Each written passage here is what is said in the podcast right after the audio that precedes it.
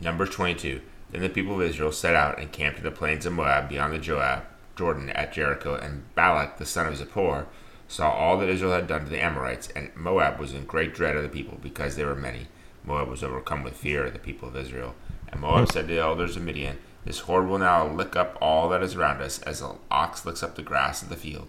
So Balak the son of Zippor, who was king of Moab at the time, sent messengers to Balaam the son of Beor at Pethor, which is near the river, in the land of the people of Amaw, to call him, saying, Behold, a people has come out of Egypt, they cover the face of the earth, and they are dwelling opposite me. Come now, curse this people for me, since they are too mighty for me. Perhaps I shall be able to defeat them and drive them from the land. For I know that he whom you bless is blessed, and he whom you curse is cursed. So the elders of Moab and the elders of Midian departed from with the fees for divination in their hand. And they came to Balaam and gave him Balak's message. And he said to them, Lodge here tonight, and I will bring back word to you as the Lord speaks to me. So the princes of Moab stayed with Balaam. And God came to Balaam and said, Who are these men with you? And Balaam said to God, Balak the son of Zippor, king of Moab, has sent me to me, saying, Behold, a people has come out of Egypt, and it covers the face of the earth. Now come, curse them for me, because perhaps I shall be able to fight against them and drive them out. God said to Balaam, You shall not go with them. You shall not curse the people, for they are blessed. So Balaam rose in the morning and said to the prince of Balak, Go to your own land, for the Lord has refused to let me go with you. So the princes of Moab rose and went to Balak, and said, Balaam refuses to come with us. Once again Balak sent princes, more in number and more honorable than these, and they came to Balaam and said to him, Thus says Balak the son of Zippor, Let nothing hinder you from coming to me, for I will surely do you great honor, and whatever you say to me I will do. Curse, come, curse this people for me. But Balaam answered and said to the servants of Balak, Though Balak were to give me his house full of silver and gold, I could not go beyond the command of the Lord my God, to do less or more. So you two please stay here tonight, that I may know what more the Lord will say to me. And God came to Balaam at night and said to him, If the men have come to call you, rise, go with them, Go and do what I tell you. So Balaam rose in the morning and saddled his donkey and went with the princes of Moab. But God's anger was kindled because he went, and the angel of the Lord took his stand in the way as his adversary. Now he was riding on the donkey, and his two servants were with him. And the donkey saw the angel of the Lord standing in the road with a drawn sword in his hand, and the donkey turned aside out of the road and went into the field.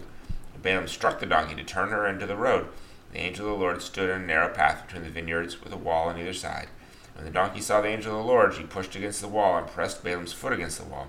So he struck her again. The angel of the Lord went ahead and stood in a narrow place, where there was no way to turn either to the right or to the left. When the donkey saw the angel of the Lord, she lay down under Balaam, and Balaam's anger was kindled. And he struck the donkey with his staff. Then the Lord opened the mouth of the donkey, and she said to Balaam, What have I done to you, that you have struck me these three times? And Balaam said to the donkey, Because you have made a fool of me. I wish I had a sword in my hand, and then I would kill you. The donkey said to Balaam, Am I not your donkey on which you have ridden all your life long to this day? Is it my habit to treat you this way? And he said, No. Then the Lord opened the eyes of Balaam, and he saw the angel of the Lord standing in the way with his drawn sword in his hand. And he bowed down and fell on his face. And the angel of the Lord said to him, Why have you struck your donkey these three times? Behold, I have come out to oppose you, because your way is perverse before me.